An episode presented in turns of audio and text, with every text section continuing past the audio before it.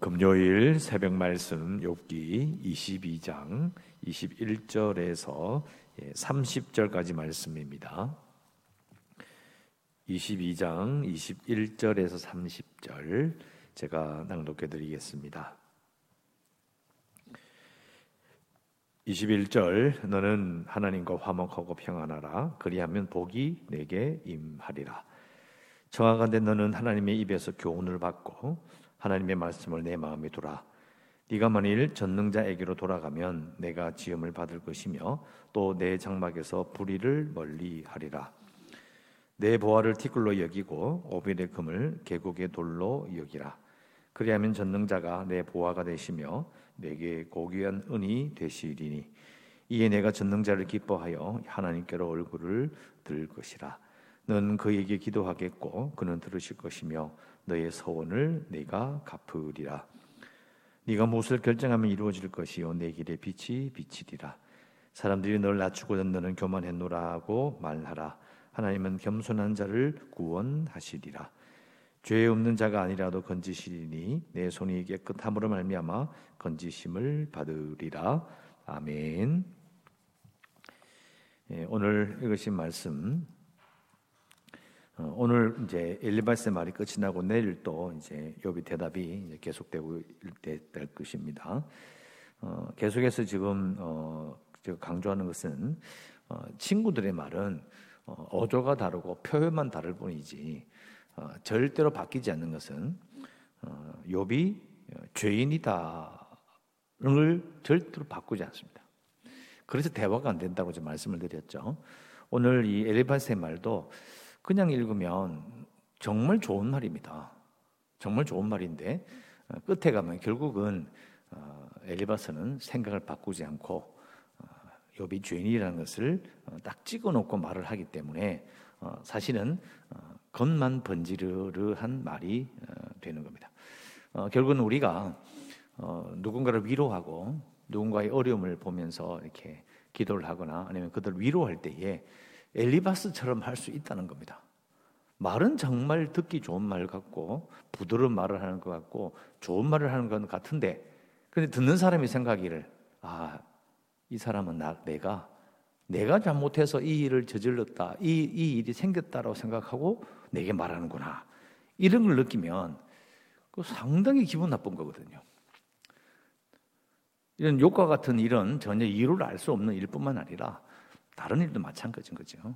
대화를 하고 위로를 할 때는 어, 상대방이 어, 죄를 지어서 그렇다라는 생각을 가지고 말을 하기보다는 그 사람의 고통을 보고 이야기를 해야 되는데 어, 옆에 친구들은 또 우리도 어, 그럴 수 있다라는 것을 우리가 어, 생각해 봐야 합니다. 자, 21절에 나옵니다. 이제 어, 오늘 말씀은 이제 엘리바스가 욥에게 어떤 면에서는 해결책을 말하는 거거든요. 여봐, 네가 지금 너무너무 어렵고 힘들고 또 심지어는 하나님께 대들기도 하는 이런 상황에서 내가 해결책을 주겠다. 그 해결책이 뭐냐? 21절이에요. 하나님과 화목하고 평안하라. 여기 하나님과 화목하다 이 말은 글자 그대로 번역하면 이것은 하나님과 합하라는 말입니다. 영어 성경에 나타나진 않지만은 하나님과 합하라. 무슨 말입니까? 네가 지금 하나님과 떨어져 있다. 이런 말이에요. 네가 하나님과 떨어졌다 이 말은 이걸 뒤집어 이야기하면요. 죄가 하나님과 우리 사이를 갈라놓듯이 또 네가 죄가 있어서 하나님과 떨어져 있는 거야. 이런 말이 또 되는 겁니다. 욥의 의문은 자기가 죄인이냐 아니냐 그걸 따지고 있는 것이 아니라 왜 나에게 이런 일이 생겼느냐를 묻고 있는 것인데 어, 엘리바스는 무조건 네가 죄 때문에 하나님과 멀리 있고 하나님과 떨어졌으니까 하나님과 합해라. 그래 하면 어, 복이 임할 것이다. 자, 복이 임한다고 되어 있는데요. 어, 뒤에 읽어보면 엘리바스가 말하는 복은 물질적인 복입니다. 그러니까 엘리바스는요, 경건하면 하나님께로 돌아가면 부자가 된다 이거예요. 딱 걸리적거리죠. 왜냐하면 현실적으로는요, 어, 경건해도 물론 경건해서 잘 사는 사람도 있고 경건해도 어려움을 겪는 사람들이 있습니다. 그러니까 함부로 경건하면 무조건 하나님께서 복을 주신다 간단하게 말하면 문제가 있는 거예요. 제가 항상 강조하잖아요. 무엇이든지 간단하게 이야기하면 문제가 있는 거라고요. 이단들도 하나님의 말씀을 가지고 장난칠 때 그렇게 합니다. 실제로 하나님의 말씀을 읽어보면 우리가 이해할 수 없는 부분이 많거든요. 왜 이렇게 됐는지를 우리가 쉽게 설명할 수 없는 부분이 있어서 좀 모호한 부분이 있는 건 사실이잖아요. 충돌하기도 하고 또 말하지 않는 부분도 있고. 근데 그걸 가지고 정확하게 속이 시원하게 설명을 해주는 거예요. 이단이 혹 하거든요. 근데 들어보면 말할 수 없는 부분, 부분을 가지고 장난을 치는 거죠. 그래서 사람들을 오해하게 만들고 엉뚱한 방향으로 끌고 가는 경우가 바로 이런 경우입니다. 부자가 된다. 하나님께 앞에 경건하게 살았기 때문이다. 얼마나 간단하고 속이 시원합니까? 그러니까 결국은 세상이 너무 쉬운 거예요. 내가 지금 부자야. 근데 예수를 믿고 있어. 아, 내가 경건해서 그렇구나. 내가 신앙생활 잘했으니까. 그러니 결국은 어려움을 겪고 있는 신자는요, 입을 열지 못하는 거예요. 저 봐라, 저 봐라, 못 사네. 하나님 앞에 좀 똑바로 하지. 자, 이 마음이 이렇게 사람을 정죄하는 것이 어, 보통 어, 신자들의 마음이기 쉽습니다. 모든 신자의 마음이라고는 말하지 않겠습니다. 그러기 쉽다라는 거죠. 그래서 엘리바스는 하나님과 화목하고 평안하면 복이 온다. 돈이 생긴다. 물질적으로 살만하다. 22절 처간데 너는 하나님 입에서 교훈을 받고 하나님의 말씀을 내 마음에 두라. 결국은 이제 하나님과 화목하고 어, 평안하게 살면 어, 복이 임할 것인데 그 방법이 뭐냐? 쭉 이야기를 시작하는데요. 그러나 자 이걸 잘 생각해 보면요, 우리가 이제 이 어, 엘리바스의 말을 요 부분만 딱 읽으면 이해가 어려워요. 앞에 보면 2절을 한번 보시기 바랍니다. 22장 2절에 이렇게 말해요. 사람이 어찌 하나님께 유익하겠느냐? 지혜로운 자도 자기에게 유익할 따름이다. 저기 무슨 말입니까? 어, 사람이 하나님께 유익할 수는 없어요. 하지만 아, 욥이 욥이 하나님과 화해하면 하나님께 유익 뭐 유익 이런 관점이 아니라 지금 이 상태에서 하나님과 잘 지내면 별 문제는 없는 거야. 그러니까 하나님께 대들고 송사하고 이런 거 하지 말고 다 때려치우고 그냥 하나님과 사이좋게 지내. 이 말을 하면서 하나님과 사이좋게 지내는 방법이 뭐냐? 하나님 앞에서 교훈을 받아라. 하나님 입에서 교훈을 받고 하나님의 말씀을 내 마음에 둬라. 자, 이 말이 왜 문제가 있느냐면 욥이 하나님 입에서 교훈을 받고 하나님의 말씀을 내 마음에 자신의 마음에 두지 않았어입니까? 이 말은 이 22절에 나오는 하나님의 입에서 교훈을 받고 하나님의 말씀을 내 마음에 두라. 요 말은 쉽게 말하면 어릴 때 배우는 말인 거예요. 일상적인 교훈이라는 겁니다. 항상 듣는 말이에요, 항상. 지금 이 이 말 듣는 욥의 마음은 어떨까요? 또 했던 소리 하네 이런 말이 되는 거죠. 네, 똑같은 말인 거예요. 욥의 고민을 이렇게 해결해 주는 것이 아니라 욥아 하나님 앞에 대항해 소송해서 이기려고 하고 법정에 하나님 나오세요 이런 말 하지 말라는 거예요. 또 그렇다고 해서 하나님 앞에 지려고 하나님께 나가가지고 하나님과 한번 대화해보고 내가 왜 그런지 하나님 말씀해 주세요 하고 하나님 이야기하면 자기가 이제 질 수도 있잖아요. 그런 식의 뭐 하나님 앞에 뭔가를 해결하려고 하는 그런 거 하지 말고 그냥 원래 하던 대로 어릴 때 배운 대로 하나님께 교훈을 받고 하나님께 말씀에 내 마음을 두겠습니다라고 하라는 거예요. 그렇게 하면 되지. 하나님과 잘 지내면 되지. 뭘 그래 말이 많아. 이런 말이 되는 거예요. 우리는 당사자가 아니니까 이걸 들으면 아, 참 좋은 말이다. 여러분, 이 말씀을요. 욕께서 딱 빼내 가지고요.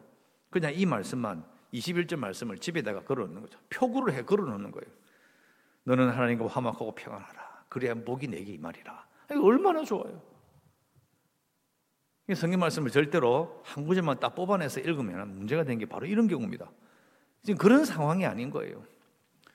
욥의 고통과 전혀 상관이 없는 말을 하면서 23절에 말합니다. 네가 만일 전능자에게로 돌아가면 내가 지음을 받을 것이며 또 내 장막에서 불의를 멀리하리라. 자, 전능자기로 돌아간다라는 요 말을 우리가 볼때 이제 언뜻 읽으면 회개한다는 것으로 생각하기 싶어요. 쉬워요. 회개한다. 하나님께로 돌아가자. 회개하자. 이런 느낌 들어요. 그런데 글자 그대로 이야기하면 이거는 하나님께 회개한다는 의미는 아닙니다. 근데 글자 그대로 그냥 그냥 돌아서는 거예요.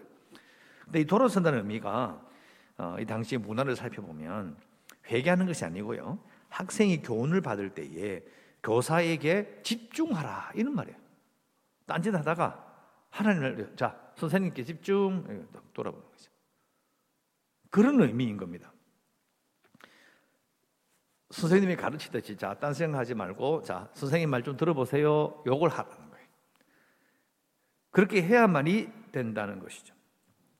그래서 딴짓하던 학생이 선생에게 집중함으로 그 선생에게 꾸중도 듣고 또 고침도 받고 배워서 바른 길을 가라는 거예요. 지혜의 책망을 받아라 이런 말이 되는 거예요. 그래서 결국 앞에서 했던 말과 똑같은 이야기가 되는 거죠. 어리석은 자, 못 배운 자, 깨닫지 못한 자는 지혜의 책망으로 말미암아 돌아서라. 바른 길을 가라.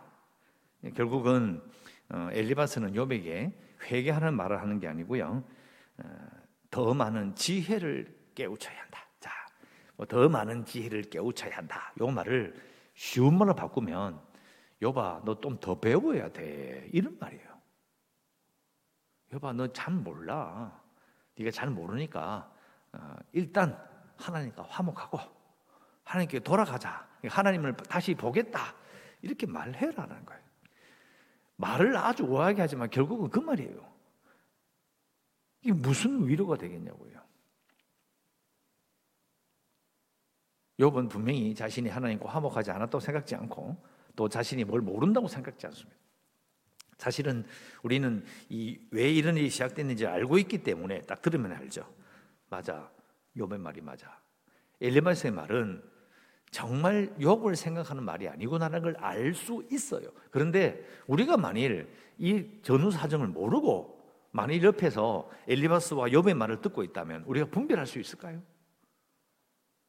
특히 목사나 성경마서 좀 안다 그러고 나름대로 좀 어, 하나님 안다고 하는 사람들은요 자신도 모르게 엘리바스의 말을 따르게 되어 있어요. 맞잖아. 죄인이니까 죄 지었으니까 고난, 을 당하지.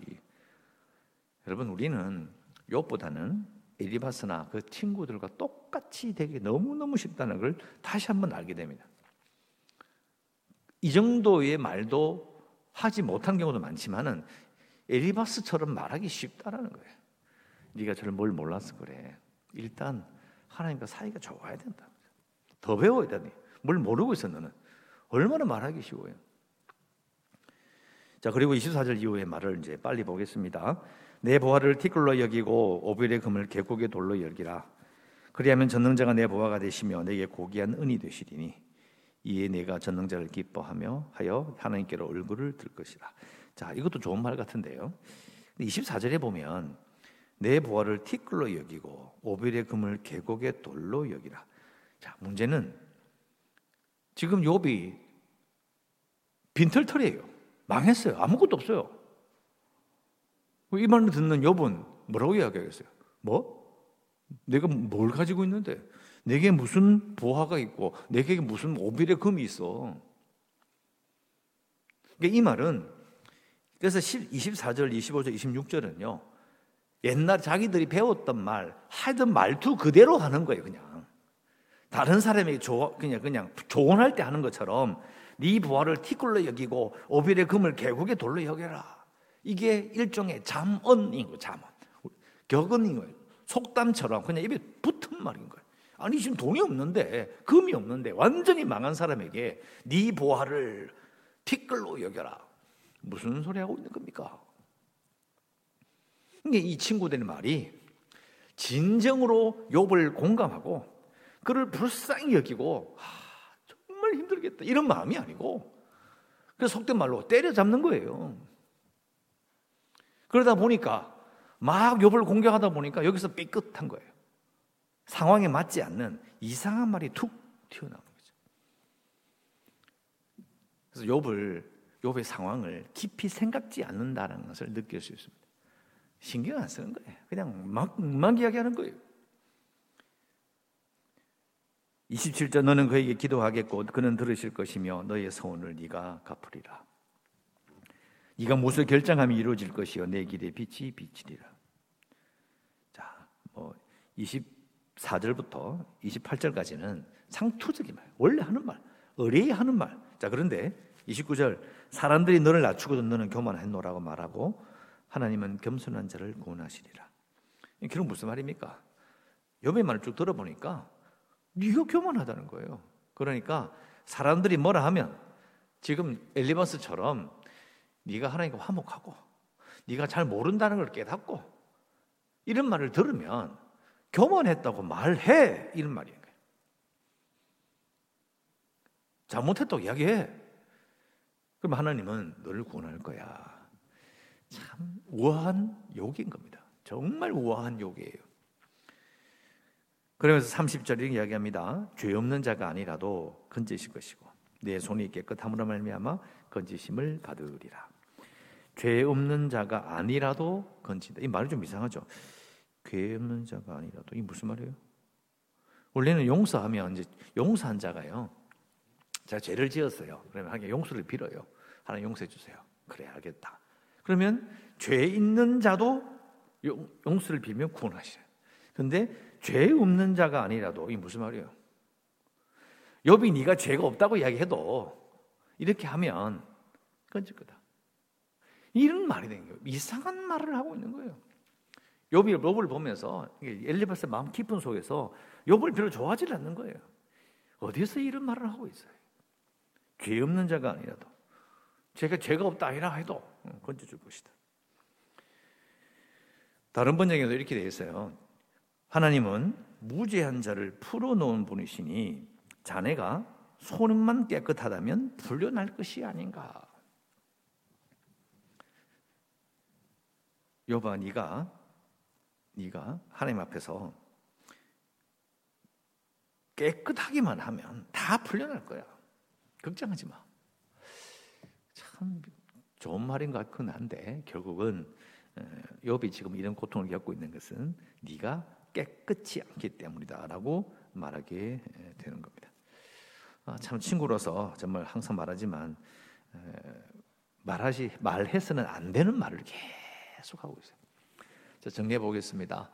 어, 왜 이럴까? 왜 이런 친구들은 계속해서 이런 말을 할까? 이유는 딱 한 가지, 한 가지입니다.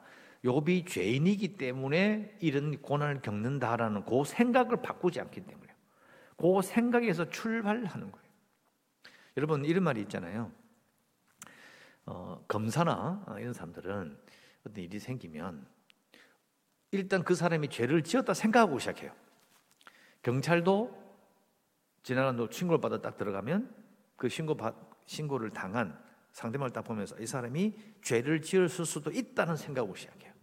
모든 행동이 그쪽으로 연결되기 쉬운 거죠. 그래서 이제 경찰도 그런 이야기 합니다. 수사를 하다 보면 진짜 죄인, 꼭 진짜 죄인인 줄 알았다는 거예요. 죄, 이 범인이 맞다는 거예요. 왜? 처음부터 범인으로 생각하고 시작하는 거예요. 자기도 모르게. 그러면 확실한 증거가 나오기 전까지는 계속 그 사람을 그렇게 볼 수밖에 없는 거예요. 그렇게 보이는 거예요. 모든 행동들이 비슷한 겁니다. 전제를 모르고 보고 시작하느냐예요. 그 친구들은 출발점을 잘못 찍은 겁니다.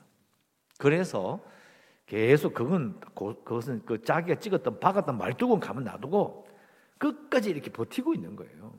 그러니까 이걸 버티기 위해선 욥의 말에 넘어지지 않으려니까 욥의 말을 인정하기 싫으니까 끝까지 이런 말을 하게 되는 겁니다. 우리도 그럴 수 있어요. 얼마든지. 나뿐만 아니라 모든 사람들은 욥의 친구들과 같은 똑같은 실수를 이런 친구 간의 관계뿐만 아니라 내 인생에 내가 하는 일, 남을 바라보는 거, 또 해야 될 모든 일 가운데서 이미 전제가 잘못될 수 있다니까요. 새벽이니까 너무 길게 할 수는 없지만은 여러분 꼭 한번 생각해 보셔야 합니다. 내가 생각하는 것, 누구를 대하는 것, 첫 출발 출발이 잘못된 거예요. 그러면은 어, 고치기 힘들어요. 다시 원래대로 돌아가기 힘듭니다. 요배 친구들을 바라보며 우리가 꼭 생각해 봐야 합니다. 그래서 우리는 어, 기도할 수 있는 것은요. 자, 교회 사람들이 사실 교회는 죄인들이 오는 곳인데 하나님 앞에 다 모든 죄인이 다 모이는 곳이잖아요. 그런데 생각해 보면 미리 믿은 사람이 먼저 믿은 사람들이 전부 다 요배 친구처럼 돼 가지고 들어오는 사람들 그렇게 정죄한다면 입으로 욕은 안 하지만 마음속 그런 걸 품고 있다면 그 교회는 어떻게 될까요? 그러기 쉽습니다. 그래서 이제 교회 오면 이제 사람들이 어려움을 겪는 경우가 있죠. 그래서 진정한 위로와 치유를 경험하는 교회와 예배와 교제가 되기를 원합니다. 이렇게 기도해야 합니다. 진정한 위로 가서 얼마나 좋은 말로 아, 그런 게 아닙니다. 또 가서 꼭 치유하는 기도를 해주면 좋은 교회 아닙니다. 앉아 있는 신자들이 서로 서로를 바라는 마음 자체가 요배 친구들의 마음이 아니면 됩니다. 그러면 정말 치유가 일어나고 정말 위로가 일어나요. 웃으면서 이야기하지만 속에서 아 죄인 이 나쁜 짓 했는 이런 마음으로 사람을 대하면 상대방은 금방 합니다. 과연 우리는 우리를 바라보며 서로를 바라보며 어떤 마음을 대하고 있는지 생각해 볼 수 있습니다. 요비 친구들과 같은 이런 마음을 가지지 않기 위하여 진정한 위로와 치유를 경험하는 교회 예배와 그리고 교제가 되기를 원합니다라고 기도하시고요. 계속해서 교회를 위해서 또 코로나 때문에 기도해 주시고 연약한 성도들과 주일학교 아이들 다음 주 목요일 시험 치는 어, 고3 학생들을 위해서 어, 이름은 뭐 은경이와 어, 세광이 그리고 다혜 이렇게 세 명입니다. 그래서 기도해 주시고 또 성교를 위해서 기도해 주시고 오늘도 하나님의 은혜 가운데 살아가시기를 주의 이름으로 축원합니다. 기도하겠습니다. 주님 감사합니다. 오늘 저희들 기도하고 또 하루를 시작합니다. 또의 친구인 엘리바스의 말을 읽으며 참으로 우리의 마음과 우리의 행동과 우리의 말과 비슷하다는 생각을 합니다. 하나님, 참으로 교회를 오면 진정한 치유와 위로가 있어야 될 터인데 우리가 옆의 친구들과 같은 마음을 가지고 있다면 어찌하겠습니까? 진정한 위로와 치유를 경험하는 교회가 되기 원합니다. 그런 예배가 되기를 원합니다. 그런 교제가 되기를 원합니다. 오늘 저희들 여지러운 세상 가운데 안전하게 거하게 하시고 해야 될 일들을 잘 감당하는 날 되게 하시옵소서. 예수님의 이름으로 기도드리옵나이다. 아멘.